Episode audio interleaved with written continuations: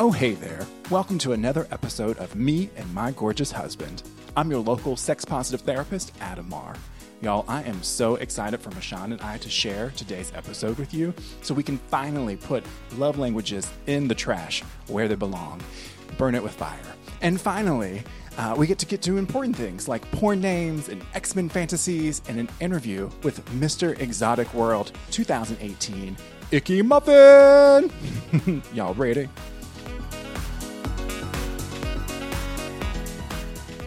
Mashawn, uh, so something that happens in my world of therapy land is I hear a lot about the love languages by Dr. Gary Chapman. Have you ever heard of the love languages?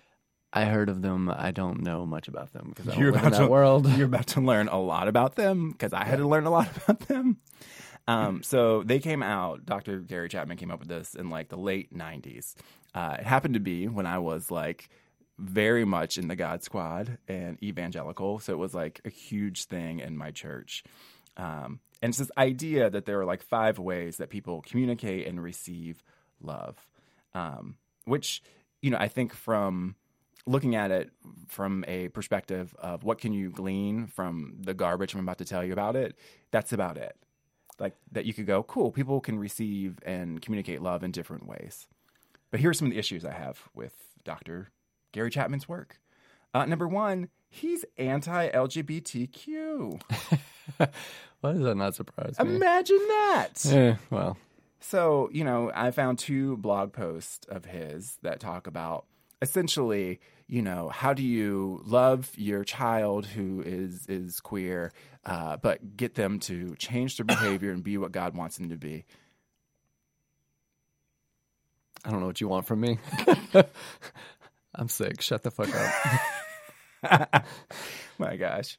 Um, secondly, he had someone from Focus on the Family on his podcast. yeah, I listened to it. It was painful. It was painful. I listened to it too, and I made you listen to it. yeah. um, one of the things that like struck me as ridiculous listening to it was his argument was like, um, you know, even within the LGBTQ community, there's infighting, and I was like, what group doesn't have infighting? Like there are literally dozens of churches out there because people were like, I don't, I don't like the way that you you drink this wine and eat that cracker. Yeah, he, he definitely made a really big deal out of it. He was like, you know, we're not we're not specifically bad for disliking the LGBTQ community. I mean, they don't even like themselves. The G's don't like the Q's, and the Q's don't like the T's. And the, I was like, oh god, this Yeah. dude. And I, I think he tried to be cute and be like, the Z's don't like the E's. Yeah, And I was like, oh my goodness. And you're right. That is a really weak argument. It's like there are endless amounts of humans who don't like each other. It has nothing to do with one specific community. So, Mashawn, you know, I am a reasonably smart person, and I decided to do what any smart person would do. And I said, let's look up the research, the scholarly research on the love languages. And I had Jeffrey, our intern, and I invited uh, Karen Rain, our former guest, to send me anything they could find. And they both only found the same two scholarly articles. Which was Uh, one was from a journal that uh, is now non existent as of 2015, and it studied a speech class in a Midwest town. So I was like, that's not really helpful to anyone. Right? Like, sure. if, if, if you're in a journal that can't even like exist for more than a few years, you're probably not great research. Um, so the other one that I looked at was from an article uh, in 2018 from the Journal of Human Sciences and Extension, and you know they found that teaching people that there are different ways to uh, express love and feel love help people learn more about themselves, but there was uh, not enough evidence to conclude that partners would modify their own behaviors to accommodate their loved one's love language. So essentially, Oh. you can learn it, but that's not going to change. And that's because this isn't built on uh, social science or anything like that. This is just Dr. Gary Chapman's own brouhaha that he came up with. So, you know, I, I, I'm going to get into the beef that I have with the love languages. Is that okay? Yeah, go for it. One of them being, um, you know, people kind of are who they are to a degree. Like you are going to to be an introvert. That's True. unlikely to change unless you have some major head trauma, Right. No. Right? That's this is gonna be who you are. And then it'll probably get worse. so uh, the idea that like oh my love language is is going out and doing things with you and having adventure if that's not part of who you just naturally are you're really going to have a hard time doing that for me True. right someone's more asexual and their partner's like love language is physical affection Yeah. it's really easy to be like well you don't love me which is nonsense, right? It's not taking into account who that person is. So I, I think one of the issues, I don't think I know, one of the issues I have with the love languages is that it doesn't, uh, it doesn't encourage people to value the love that they get. Um, so I think of it like we we can look for love in a specific packaging, and that's going to lead to a lot of frustration. But if I think you genuinely care for me, and I look at my role in our connection as finding the ways that you express that and advocating for myself when when I can, then I'm gonna have a better shot at really appreciating you and all you're doing. Yeah. That was actually one of my questions. There's, I guess, five love languages, but what what happens when you don't really fit in those, or Yeah. you know, surely there's other areas. Or when you live in a society that has taught you not to focus on things like emotional expression, right? If you were raised male in American society, Right. there often isn't a great deal of uh, kind of cheering on for emotional expression. And so then these dudes get married and they're like not able to express themselves. And it's like, you don't really love me. Well, I had 27 years of learning to be stoic Yeah. Because that's all I was told I could be. Um, one of the things I have beef with in the love languages is that it's pretty fixed. So it's like you take this quiz and it's like, this is your love language, right? And, you know, maybe like, let's say I have a, a, a month of really a lot of hard work. If I'm out of uh, our house often and seeing a lot of clients and doing a lot of events, I might really appreciate the acts of service you do. I might really appreciate that you have kept the house clean and you make dinner. Right. But let's say the next month is like super chill. And so I have all this time now to make dinner. I have all this time to help clean up. And now I really want like physical attention. But you've already been like, well, your your love language is acts of service. So Right. Right. I already met that quota, sucker. yeah. So it, it's this idea that like uh, I think life is really chaotic, and so what we want or need is going to shift depending on what's going on in our life at that time. Yeah, it's weird. We did not discuss this beforehand, but that was my second question. Is is there like just one top language for a person, or do they float between different things? Like, how does that all add up? But I guess, yeah, I guess it changes over time. Well, I mean, I'd say moment to moment for people, Yeah. but I also see people as constantly shifting. We're not that kind of static. Yeah. Yeah. What other questions did you come up with? I'm distracted by Le Querelle. Well, oh my goodness, our dog would be going absolute ape shit right A now. A beautiful little squirrel. Yeah. Um, uh, the other thing about the love languages is so when someone comes up with some sort of concept that pe- society attaches to, and then years down the road you find out that the person who um, invented that or discovered it or whatnot, uh, it turns out to be a complete and total asshole. Like, does that e- erase the validity of what they created? Oh, you know, I think that's a great question. Like I said, I think the the do that I will give the love languages is it teaches people that there are lots of ways to feel connected and good, which I think is is really healthy. Uh, the issues that I have is it's not inclusive, it's fixated, and it puts pressure on one person to meet your needs. When in reality, you can get your needs met by your whole community. You can get your needs Yeah. met by your, yourself. You get your needs net, net met by um, doing your own hobbies. Yeah. So it it limits people's access to feeling connected and love and having their needs met. And so this thing that claims to help people is really garbage. Um, so I'm going to advocate for people in my community, the therapy community, to stop using it as a a kind of point for getting getting people to change behavior. Yeah. No, I think that's I can get on board with that. For me it's like religion. It can be used for good or bad. So I'm um, yeah, I don't need that. I pass. You done with it? Yep. You want to do porn names? Oh my goodness, yes. Can we please do porn names? So, um, in the beginning of the Bible, it stated that your porn name would be In the beginning, God created porn names. yes, um, your first pet's name, uh, in combination with the first street you lived on. So, Yes. if that equals your porn name, what would yours be? Mine's is so problematic for 2019. Hmm. My name would be Brownie Raintree. Uh, yeah, Yeah. it's very hippie-ish. Uh, yes. Poor Brownie. That dog. Oh, I forgot this was a dog. Yeah. She was like an outside dog because my family was like super country.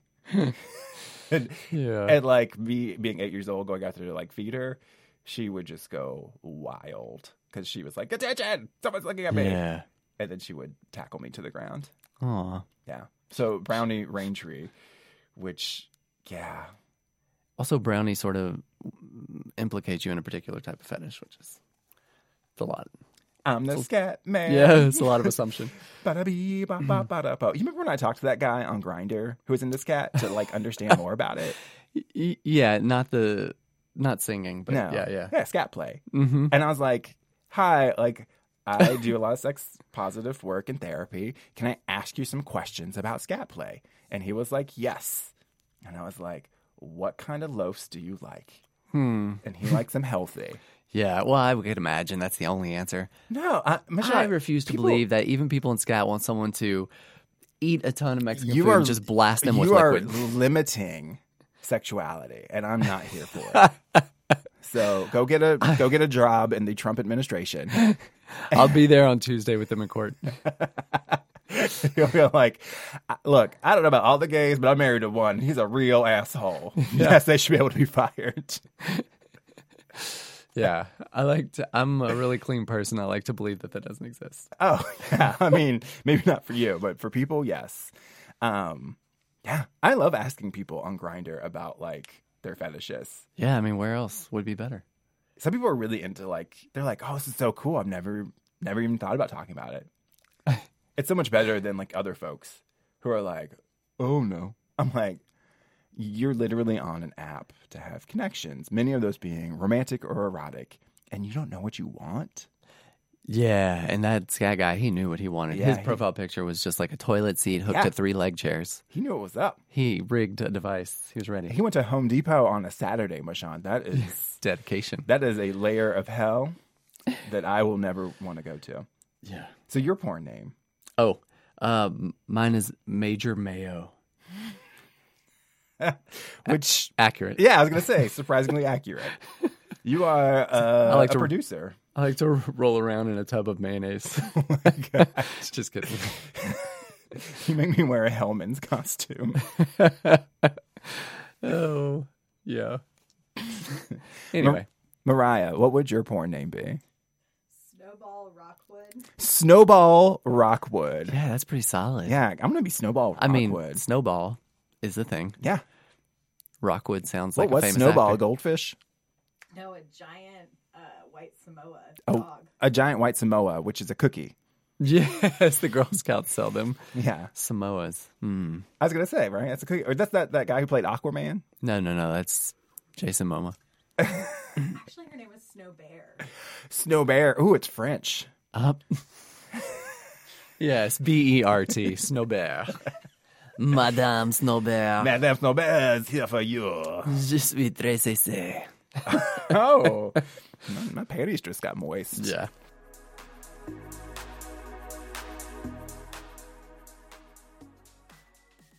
Mashawn, I'm super excited because we have a very lovely human being here with us today. He Yeah, is he's not so bad. He is Mr. Exotic World 2018, meaning he was the king of boylesque. Mr. Icky Muffin. Hey y'all. Royalty. What's up? Yes. so, um, Icky, you were like a big deal in the burlesque world.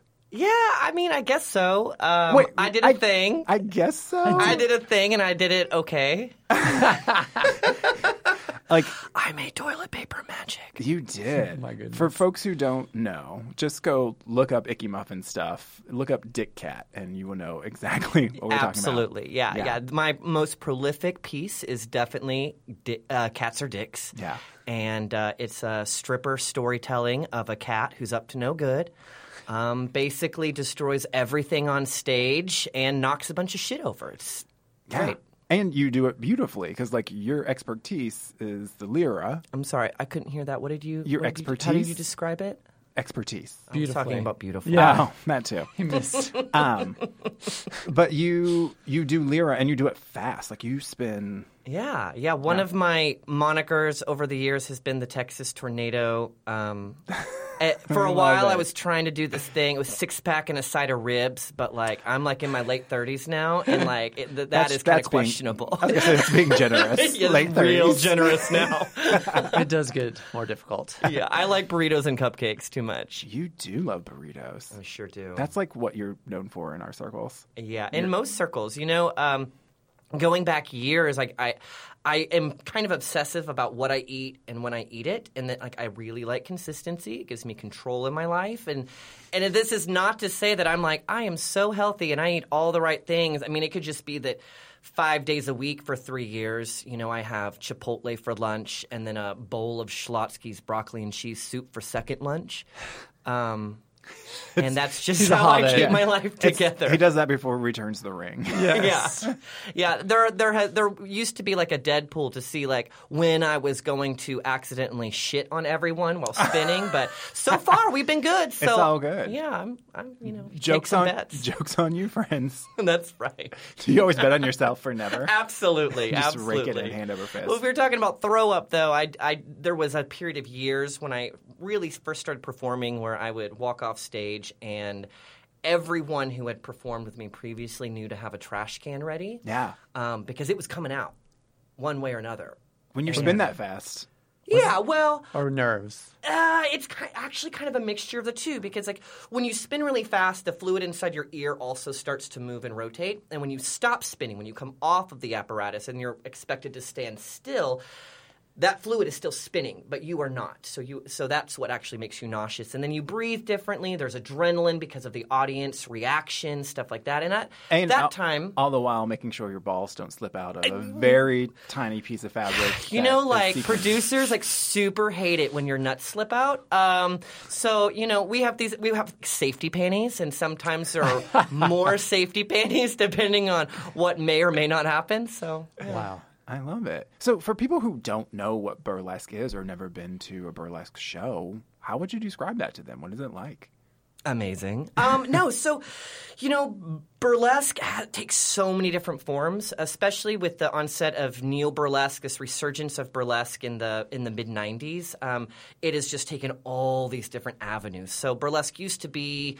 Um, you know, the pinup look, old Hollywood throwbacks, things like that. Lots of ostrich feathers. Absolutely. Feathers and rhinestones and glove peels and stocking peels and things like that. And, you know, now people are just a little bit more inventive with it. Um, not to say that there's, it's a, anything that was done before is less great. It's yeah. just And expanding. the art genre has expanded. form. Yeah. So, there's like spooky burlesque. Oh, there is definitely spooky burlesque. There's nerdlesque. There's just all these different avenues where people are expressing what they're doing in different ways and kind of owning their bodies, their sexuality, their storytelling, and they we all have this opportunity to have absolute agency over what we're creating.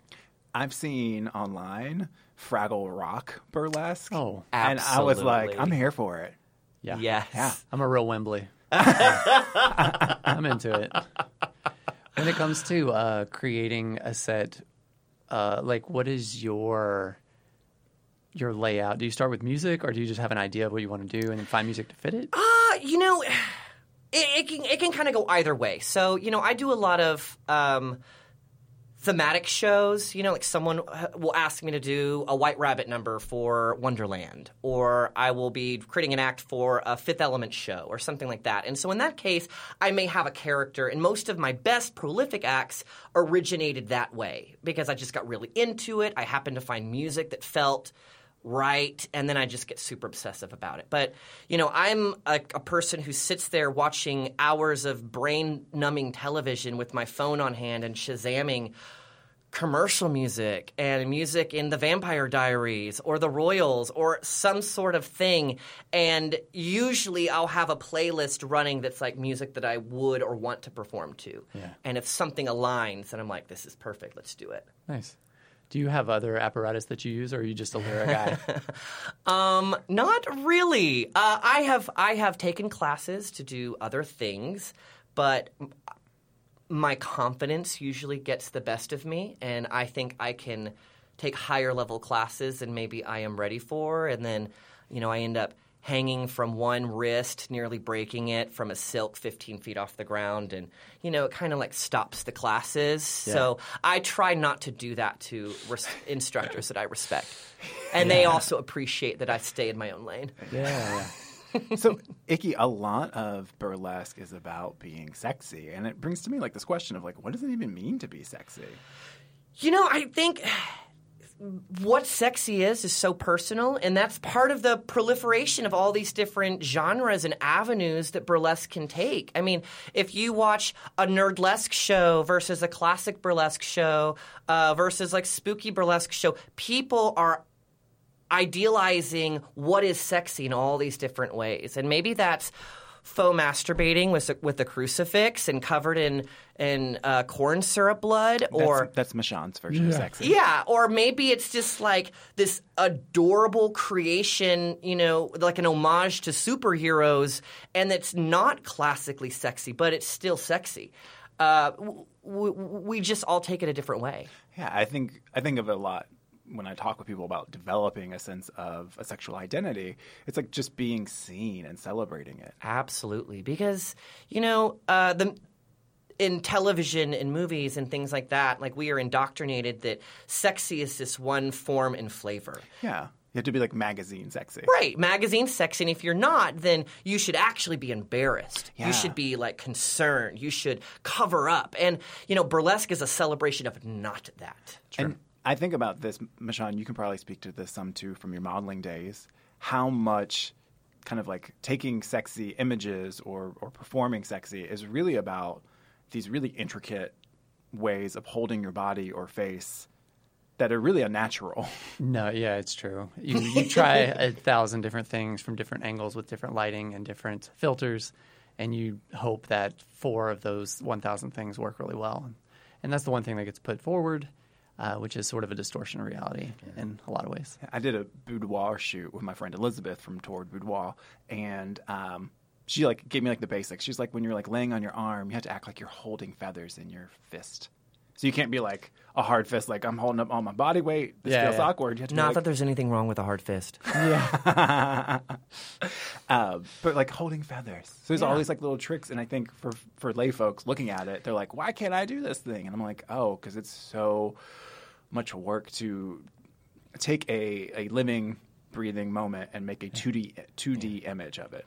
And one thing too, I think about sexy is I think how you relate to your own confidence is really important, and that is not always authentic. You know, um, Yes. like on the burlesque stage, I think what is what is an absolute paradox and amazing and beautiful is these women that I that I perform with or in shows will be the most powerful sexualized self-sexualized beings on stage. Like they will just exude confidence and drip sex. And backstage we are all just some different form of potato laughing about fart jokes and like the weird things that kind of like get wedged into our asshole by accident and where we find rhinestones the next day. I I think of burlesque in a form of like a way to play with a different part of yourself. Like some people might do this in their kinks, right? So they might like dom or sub and get to like express some part of themselves that doesn't get to see the light of day often.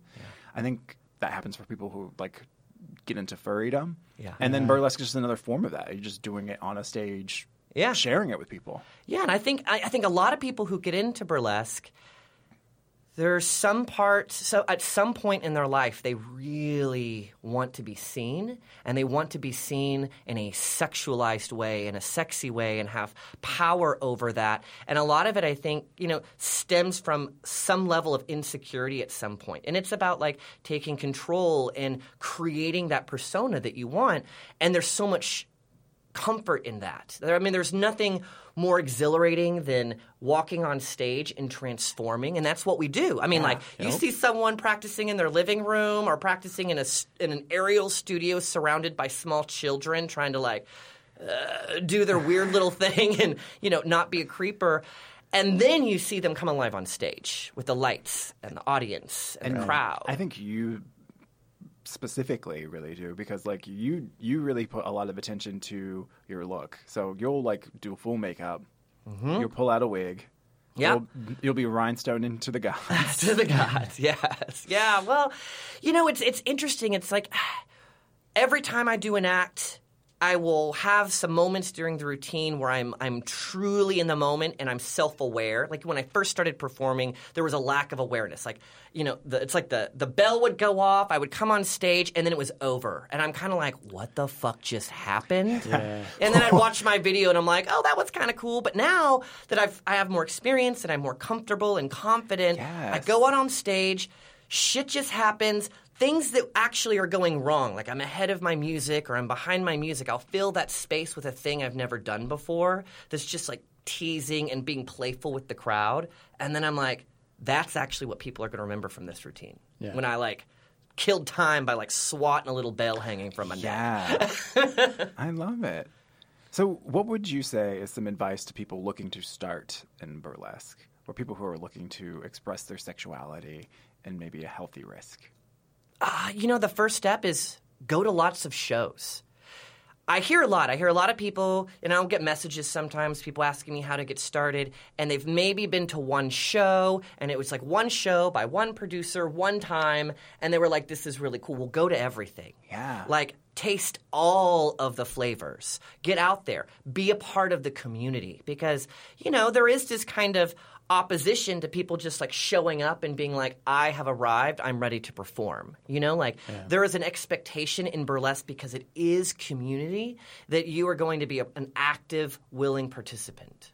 Yeah, so you have to care. Yeah, you have to care. You have to be friendly. You have to know people. Nobody wants to work with a bitch. And you can be super fucking talented, but if you are hard to work with, Yep. we're not getting paid enough in burlesque to put up with that bullshit. Yeah. Are there any unexpected challenges that you've encountered uh, being a male in sort of a female dominated uh, art form? You know, I haven't really experienced a lot of that, but part of it is I, I feel like I am the a super friendly, non-threatening male backstage. You know, um, I picture you being like Miss Congeniality. absolutely, yeah, yeah. I, I well, maybe, yeah. And You just put together. like, okay, like, yep. okay, I can see that, and I want the sash now. But uh, you know, I think being a male in that community you got you have to be respectful. So you have to be respectful of women. You have to be respectful of the limitations that women have. So for example, and not everyone agrees with this, but the the pasty thing, right? So um, you know, women are required to cover their nipples, and that's like a TABC thing, and that is in most states. And depending on where you are in the country, the rules might even be more strict. So some of the blue laws in other states are like the entire underboob must be covered, and Right. all sorts of things like that. Please tell me there's like a law that says underboob. Underboob. Oh, I don't know. Underboob is the is the actual phrase, That'd be but now. I'm I'm curious. But Your hind teat. but as a male performer, um, yeah, when I first started, I didn't wear pasties. I didn't cover my nipples, and I was like, "What? I could just walk around everywhere like this." But you know, there are female performers and there are trans performers who all have to operate under different rules and guidelines, and we should be in lockstep with them. Yeah, I actually like it when you have your pasties on. Yeah, and you know, now that I, I my costumes are more than just like gay underwear, I got at a gay underwear store. Um, I used to be. with used to- some shitty brand yeah. listed across the front in my head, it was just like the worst, like low lowest Oh, rent. honey, it was like like I took a sharpie and I like scratched through the C and two logo on some fairly unflattering underwear. Um, you know, and now it's different. Now I have like full costumes and I put effort into my look. And you know, honestly, I think that the pasties and the sparkle just they kind of add to the ambiance, and that's kind of the the look and the aesthetic that I'm going for anyway. So it's fine. I would imagine that because you are such a uh, powerhouse and sexual being, like when, when you're performing, that there could be a lot of folks who have never maybe been attracted to someone who is uh, a male body. And that, that could probably create some interesting situations. Yeah, so it doesn't really surprise me now, but when I first really started performing and, and creating some of my more like noteworthy acts, you know, a, a real common theme that would come up is I would I would walk off stage and you know when you get booked in a show, one of the expectations is that you go around and you talk to people and you're courteous Yeah. and friendly and you take pictures with people and, you're in, nice in your costume. in your costume yeah, and you're still on. And I've learned some things about that. Like, you know, I should not walk around in a thong because whether it's right or not, there there is just so many people who will take liberties on what they can and cannot touch. Absolutely. You know? So you kind of have to create like a little bit of a walled garden around yourself to protect yourself. Uh, but one thing that was a common theme that would come up is this, you know, um, you know, for all I can tell, visibly straight couple would come up and, you know, there's a guy standing kind of lurking back and his wife or girlfriend comes up and says, Oh my God, I just, I, they're usually drunk. Mm-hmm. I just love you so much. And you know what? My husband is like totally straight. Like he just loves the pussy, but like he just thinks you are so sexy. Can we get a picture with you? And then she steps back uh-huh. and he steps in. And then I'm like, have my arm around this big hunk of straight man. And he's just like awkwardly smiling. And I'm like, okay, all right, come get it. This is going to be in your spank bank later on. Yeah. yeah. but when I say come get it, like also don't touch me below the waist. Yeah, yeah. there are limits to come get it. there are limits. Oh my goodness. So one of the questions I have too here is like, what do you want to see more or less of in the burlesque community? Oh man, um, polish. I mean, you know, there's the, there, there's the the burlesque scene covers so many different styles and so many different like levels, right? And there, are um, I love seeing show like acts that have been refined, that have not like one-off performances, but acts that someone keeps coming back to So- and making improvements. Like good story, good concept that's been like. Good like story, good concept. Someone's focusing on how to make the, the act really looking for the best it can be. opportunities to improve nuance because you know at the end of the day i think what really makes a burlesque act shine is the detail right Mm-hmm. like the way you look at the audience at certain moments the way you connect with your musicality um, some of my favorite acts even if they're not super complicated there will just be these moments where the performer finds like a a subtone or beat in their music Yeah. and they do something really dirty to it. And I- it's this sound that you could easily miss. I think of uh, Chola Magnolia when you Oh, say that. God, She's yeah. like really fantastic at taking a moment and just like giving a look, and I'm all like, Yeah. girl, you're doing nothing but looking at me, and it is doing everything." we were both at the um, Big D uh, Big D Burlesque Festival this last weekend, and she, uh, we were both featured performers, and she performed Thursday night, and then I believe Saturday night, and she is just um, like she walks on stage with absolute confidence, and she makes the most lively, sometimes frightening faces that exude power. Yes. And she owns it. And, you know, watching her get up there and just create these stories and connect with the audience, or even more so, stand on the edge of the stage and just look at the VIP tables and just dare them to look away. Yeah. And, uh, I mean, that's. That's power, you know. Yeah, I was going to say earlier that uh, it sounds cliche for people to say that confidence is sexy, but it really is. Like someone who doesn't fit the standard for what society might think is sexy can show an inordinate amount of self confidence and just own a And that- room. And then people who do fit the standard Yeah. and show self extreme self confidence can take it to a whole nother level. It's Absolutely. I feel It's like that, that happens to me in our open relationship. like your love for me has me go out there swinging for the fences. and you know, sometimes she hits a grand slam, and I'm all my like, God. "Wham, bam, thank you, ma'am." Look at that. Look somehow- what I did. Yeah. I'm somehow going to take credit for this. You should. yeah, sure. I think it comes from like the security of like knowing like, oh, I'm loved and and valued, and you know, some people fuck with this, and that's great, and some people don't, and so they're gonna miss out. True. I mean, but I experienced the same thing. Like, you know, I'm not everybody's cup of tea, right? And so Yes, you also have crippling shame. where, where I, it's what it's But what don't we all have a Yeah. little bit of crippling shame? I mean, you two do. I, I, I went to therapy school for a very long time. it's the shame that keeps me going to the gym. I know. It's the shame that makes Icky, I think, probably push a little harder for yeah, practice. I mean, you know, uh, it, it's it's double edged because and, I, and I'm I'm fortunate that I don't take uh, my concerns about shame too deeply, but Yeah. it is a driving factor in in a lot of my success. Yeah. Um, is like concern and fear that I'm that I'm garbage, that I'm going to be found out, that one day people are going to realize that everything I do is derivative of everything I've done, and that I'm really not that clever or creative or any of those things. Yeah. Is it okay for me to talk about how we met? Yeah, sure. So we met on Grindr, Mm-hmm. and you loved the fact that my pronouns on Bougie Grindr garbage! was bougie garbage, and we just clicked. You just Yeah. identified with that. Yeah, I, I, I did. And, you know, it, it's so hard, you know, especially since I, I moved more into the burlesque community, and most of my friends and the people that I talk to on a regular basis are performers or producers or in some way involved in this like body positive, queer identified space. I find myself relating less and less to, you know, gay men at large Yeah.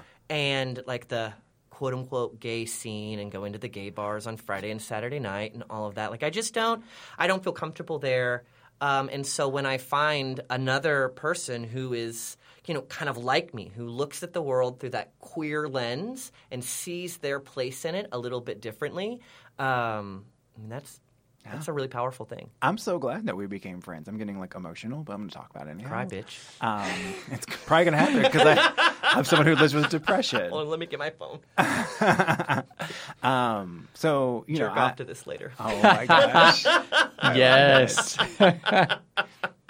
Um, so sometimes my depression wants to scoop me up, and you're like my depression buddy. You're one of the people that I can call, and Yeah. you get it, and you let me be me. And the last time it like tried to like flare up, you were like, "Come on over, girl," and you like made me pasta sauce that you spent five hours making, and then you had your uh, Alexa say a bunch of dirty things to me. Just love making Alexa.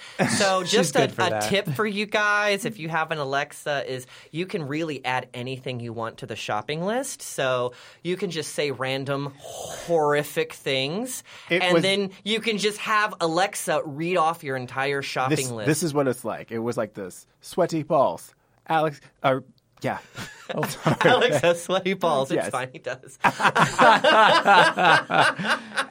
Wow. yeah, huge sweaty balls. But no, you know, one one of the things that I think what I, I I really appreciate is you know when when you kind of go into that spell, you're also able to communicate, you know, things that you need, mm-hmm. and you know that also helped me like be supportive to you because like without that, I'm like I don't know what to do, I don't mm. know what people want. I'm kind of like a little cactus on my own, and I'm, I don't I don't know. You know, everyone is different, and how we react to things and what we consider helpful is all different. And you were really good at communicating and verbalizing that, so it makes it very clear how to be helpful. Yeah. And at the same time, not like you were responsible for me. Right. it's just right. like, hey, I need connection and control. Yeah, and I think, you know, God, I just, you know, whether we're talking about depression or any other thing in our life, like that's probably one of the most valuable skills that people can have is to be able to express what they need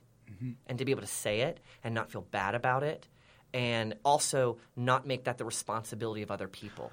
And that's like the wild thing to me when people want to like shit talk Grindr. So there's a lot of oh, issues with Grindr, but I'm like, to a degree, it's what we make it. Looking for a reason to delete this stupid app. Oh my gosh. No, they're not. No, they're not. Yeah. but like, it's easy to say, oh, well, that's just like trash. Yeah. And I'm like, well, you can actually use it to build community and have people that see you and care about you. Well, not only that, that that reaction is built on this premise of like the heteronormative utility of sex and relationships, right? Like that is built on this notion that what we're doing there on Grindr, or if we're meeting people and we're having sexual relationships, that it is bad and it is a holdover until we find this other magical Yeah. thing. How many people in our community are like so fragmented that their Grindr's like 69, like take a shit on me, fist me. Not that there's anything wrong with those things. I think they're all beautiful acts for people who enjoy them. But then their Tinder is like, I just want 2.5 children. And I'm like, you're so fragmented. Right. Like, you can want to have both of those things simultaneously and be lovable still. Right. I think a lot of folks in our community, men who love men uh, especially, like we learn to explore our erotic self outside of our everyday self because it's too threatening to the worlds that we're in to to have that be integrated, and that can carry over into adulthood. Right. Well, you know, and it and it and it's connected to all these other things. Like, you know, okay, so uh, polyamorous polyamorous or open relationships are a lot more um, prolific in the in the gay community. But then there's also this huge section of the gay community that sees those types of relationships as less than. like, yes. yeah, as as like, oh, there must be a problem Yeah. with you and your chosen partner if you were looking for these other things outside of it. Well, you know, like not everyone likes the same things. Not everyone can supply the same value in all cases and situations, and, And we're self-limiting ourselves. and at all times. Like I cannot imagine being like, cool, we decided it 10 years ago. This is what this is going to mean to be in this relationship. And no matter how much we grow, Right. we are still held to that relationship contract. Right. Right. Mashawn, do you ever experience people on Grindr like talking ish to you because we are more than monogamous?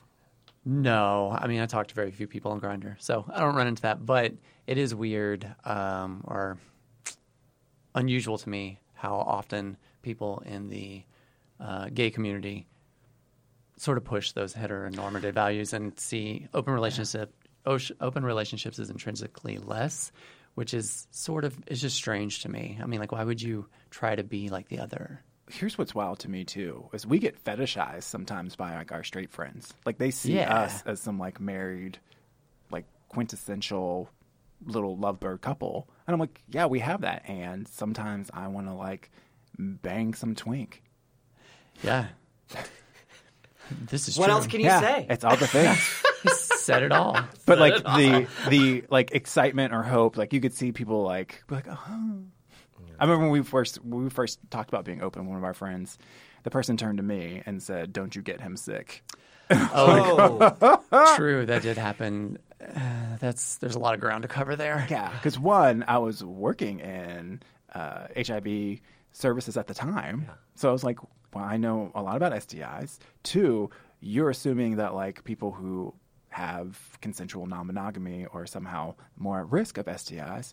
Three, I know you have an STI because you told me like mm, two months ago. Right, and then the judgment's thrown on you. Yeah. Also, for I am also in this relationship, so it's hard to choose one of the two people and be like, "Don't you get the other one sick?" It's Yeah. like we're we're both in this. Yeah.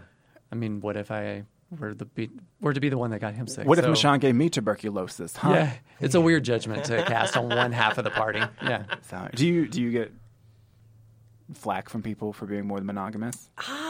Not really, but part of that is because of the community that I thrive in. Yeah. You know, like uh, polyamory, openness, like uh, body positivity, a much deeper connection to your own sexuality is really common in the burlesque space. Not to say that everyone is some like you know poly sex freak or whatever, but we but I mean, they poly sex be. freaks are fucking celebrated. Yeah. We're like, yes, honey, you get it. Yeah. You know, like live your life. Yeah. And uh, you know, there's this there's this freedom there in not being apologetic about what you do with your time and the relationships you foster. You know, like there is uh, nothing magical about the act of sex. You know, um, that makes it stand so much superior to any other way that you might relate to someone. It's just one form of connection. Absolutely. Yeah. I think helping people understand that there are lots of ways to intentionally connect with yourself, your environment, your Yeah. friends and family, your partners, Yeah. and they're all valuable. And if we value all of those just as they are and take out this hierarchy, then we have so much more access to feeling good and feeling like all the love that is available to us. Well, it's it's this notion that I think is just ingrained in our society that sex represents like if you were going to put it in like a, a pie chart, it's like forty percent of a healthy relationship. And well, that's really not the case. And you know, when you've been married for more than a few years, like you realize, I think that that is not the end all be all. Like the things that really matter is how you communicate about your finances, how you support each other, how you help each other actualize your dreams, how you give each other feedback, how you just support each other in every facet of your life. And that's really the stuff that determines how you're building a home Yeah. with someone. So I get a lot of folks who come to me for therapy and they say, you know, we have great friendship, we've gotten along for years, and now this person is maybe more kinky, more the monogamous, maybe they're more fluid in their sexuality. And that happened because in that partnering, they had such a secure connection that person could finally go to some rougher edges, darker places within themselves that they've been told to feel shame about and can finally express it. And I don't know any healthy relationship that doesn't go through this process of that closeness encourages individual risk. So both people in the relationship take an individual risk to grow, and then the relationship has to expand to hold that growth. Agreed. Oh, good, because that's what's happening. So here. much so. I have a question about burlesque. When, uh, what inspired you, and when did that first begin? How do you decide I want to get on stage and dance? Okay, so you know when it, when it first started, I was I was working at this education company and I was married, and it was you know there's that moment in a relationship where you were like white knuckling through it, like you're trying to make it work. And it's not that that we didn't love each other or anything like that. We just like when we met, we were like broken people, and we kind of healed ourselves individually. So then it's like, do we? Yeah, and then we just, what? I was like, you know, we just didn't like each other in the same way anymore. Like, we, we couldn't be the same people in each other's lives. We had lost our codependency, which was like the glue that held us together. And so, anyway, I'm like, in this uh, big meeting at work, and we're kicking off a new project, and we did this icebreaker that was like list three things on your bucket list. And one of the things on my bucket list was circus acrobatics. And then I thought, well, why the fuck not? I really don't like going home right now, so I might as well go to this like aerial studio. And I started taking aerial classes, and that was fun. And then about two weeks later, a friend took me to my first burlesque show and there was this performer who's like a also an ex king of burle- of boylesque who was performing Mr. Gorgeous um, from New York, and he did an aerial silk number and burlesque, and he just exuded exuded confidence on stage, all like six foot six of him, and he did these awesome acrobatics, and I was enthralled, and I just sat there thinking like that, like I want to do that. That is what I want to do, and so aerial became my way into burlesque because I was much better at doing aerial than I was at being uh, competent and confident on stage at the time. And so, you know, over the course of my burlesque career, I have slowly been shifting like the the the weight of my acts from being heavily aerial to more character driven. You know, that's just like kind of a thing that's happened. But but you know, what was a really important thing for me when I stepped into burlesque was that I had this like for the first time in my life, I didn't have to owe anyone anything. I didn't have to give any fucks about what my husband thought about me or how he viewed my relationship with masculinity and femininity and how I represented myself on stage. Like, I didn't have to give any fucks about that. And that was like a super powerful thing because I, up to that point, I feel like I had been living my life through the lens of other people, like how other mm-hmm. people saw me. And I was just like this mirror for what other people expected. And then now I'm like, hi, this is me. I, have don't a- really care what you think. I have a dick cat routine. Yeah, I have a dick cat routine. I, I am. I'm gonna. I'm gonna. I, I'm gonna go to the, like the this big burlesque festival, and I'm going to like throw a rhinestone shit at someone in the audience, and uh, you know, no one can stop me. Yeah. The poster child for you. Yeah. So if oh, if you were going to assign Mashawn an act for burlesque, what kind of act would you give this beautiful Cajun? Oh man. I would kind of like to see you painted orange with a fish face on, doing like a my a magic harp routine to Miley Cyrus's um, Pablow the Blowfish song. I love it. I was afraid this was going in a, a Trump direction. no, you said I'd be painted orange. oh yeah, I was like, ah.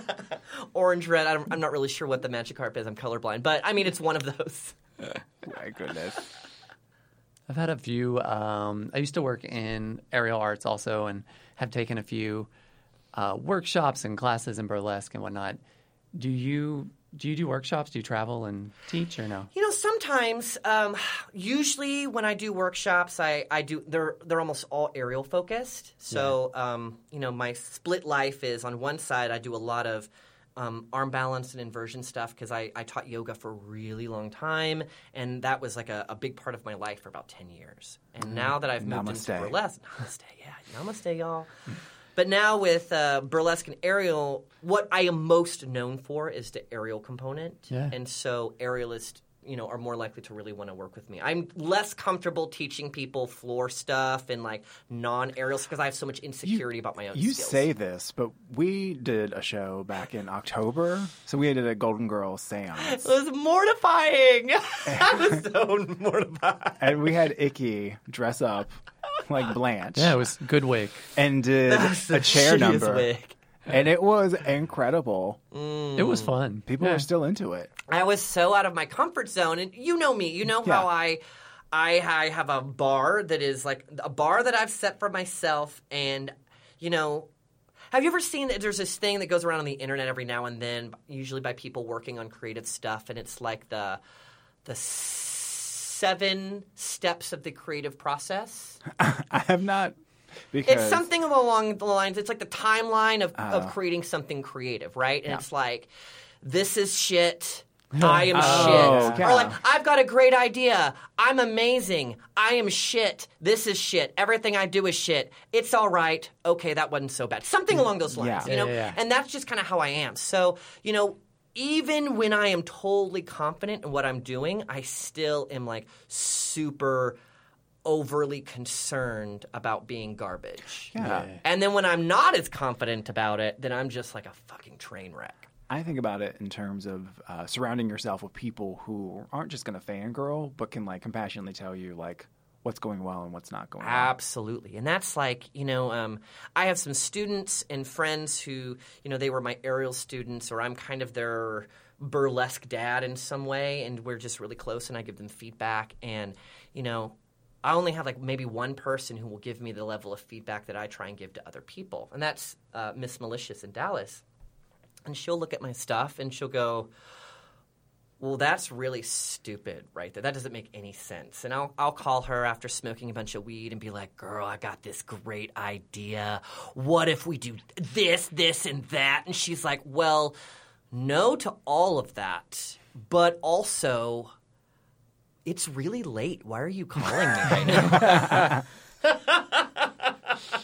you know and and you know that's really great because like the the worst kind of feedback is is generic non-specific feedback I It is people are not like helpful when people are like you're awesome. yeah, it is no not helpful at all to be told you're awesome. Even if something is awesome, Yeah. there is always room for improvement. There is always nuance you could add in. You could say like, "I really love that. This is what I love about it, but here Yes. is something that you could do that would make this even better." My note to fa- fangirls out there who are listening: if you want to tell someone how much you love them, pick something very specific about what you just witnessed and talk about that. Yeah. Generic Yeah. feedback is my wheelhouse. but but also in the in terms of feedback, um, if you have constructive feedback or or feedback to improvements, make sure it is solicited. Yeah. So if you're like a random person in the audience, yeah. do not walk up to a performer and been like, you know what would have been even better? Yeah. Uh, because you know two what? two Like, rhinestone we- yeah, when we are like running on our after performance high and some random person starts giving us like unsolicited feedback, um, we will drag you backstage. Yeah. We will drag and not you. in a good way. No. Uh, no. Icky, you do a lot. You have some stuff coming up. A lot of your stuff's in Dallas. Yeah, most of you know, I was just I was in Dallas for so long, and um, I just that's where my Burley family is and my troupe that I still perform Burley with. family. I Yeah. love it. and Should be a um, shirt. that's where it all is. And so, and then I, I taught yoga up there for a long time. So I've got, you know, a, a Burton Burlesque show in early October. October 5th. hmm And then the following weekend, one of our troupe members, Honey Hula La, um, she recently had breast cancer surgery. And so this whole show and the gigantic, amazing raffle around it is all to raise funds to help uh, pay for her surgery and all the things that happen when you have breast cancer and no health insurance. Yeah. And that's on October 12th, Yeah. And then, uh, you know, arm balance and handstand workshop in November. November 9th. Yep. I'm so glad you have these dates, girl. Yeah, she's very on it. and then uh, early, the second Saturday of December, which is December 14th. Yeah, my troupe, we're doing a Buffy the Vampire Slayer What? show. I want to come to that. Yeah, you absolutely Can should. I come be yeah, like we your go special up together. guest? It'll be great. Oh, perfect. Yeah. I'm gonna like mark that out. And then nearly naked Nutcracker. Absolutely Oh, no. wow. So you know, nearly naked. Nutcracker. is kind of a staple in the burlesque scene in Dallas, um, and it. They took like a break last year, but it's coming back, and you know, it's just like the story of the Nutcracker retold loosely through the art of strip and tease. I love it. Well, Icky, where can people find you? Uh, you know, um, if you type in Icky Muffin in Facebook or on the Instagrams, uh, you will fucking find me Yeah. Use everywhere. everywhere. Well, everywhere. I am so glad that you came and joined us this morning. There was a lot of things you could be doing, and you hit a new low. This Thank is you. Yeah, great. yeah. Thanks. It was awesome. So I have friends in low places. Get on your knees, bitch. I was gonna say, it makes it easier for fun. Well, thank y'all for listening. Mashawn's got nothing as usual. Perfect. Nope. Bye. Bye.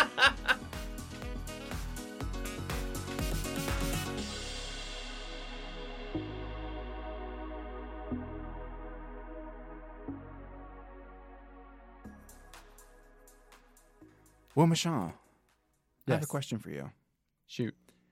Which X Men Hmm. would you like to bang? I can pick more than one. Oh my! You're doing like an X Men orgy? I mean, maybe not an orgy. Is it an X Men three way? Yeah. yeah. Okay. I love to get in on a couple.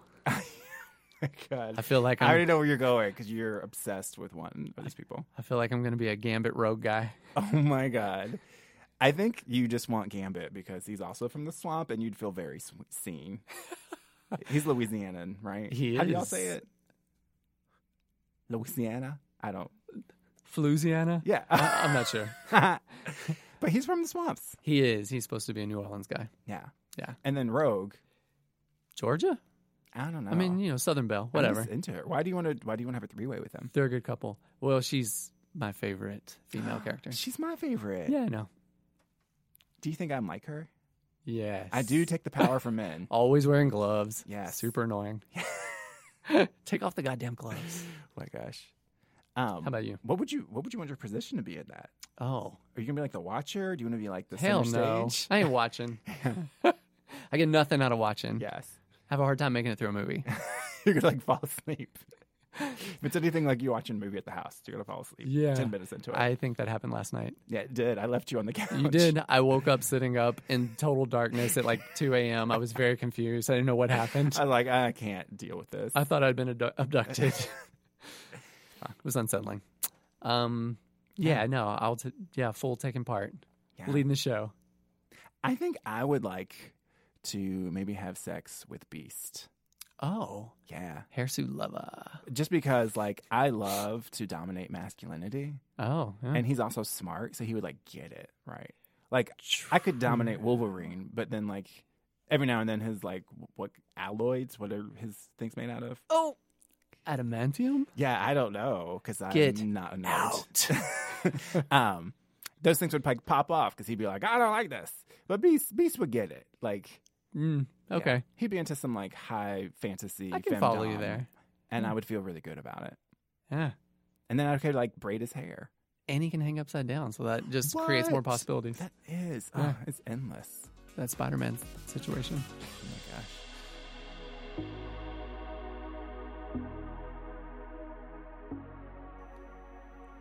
Thanks for listening to another episode of Me and My Gorgeous Husband. I am gorgeous. True. Keep following along, and new episodes will be coming soon, all over your face. Yeah. Me and My Gorgeous Husband is produced by Mariah Gossett, Adam Marr of Moon Tower Counseling, and Mashawn Fontenot. That's me. Hmm, yeah, that is you. Show me that beautiful butt. Tag team. Back again. We'll be around, I guess, next week or sometime. Tune back in. Who knows?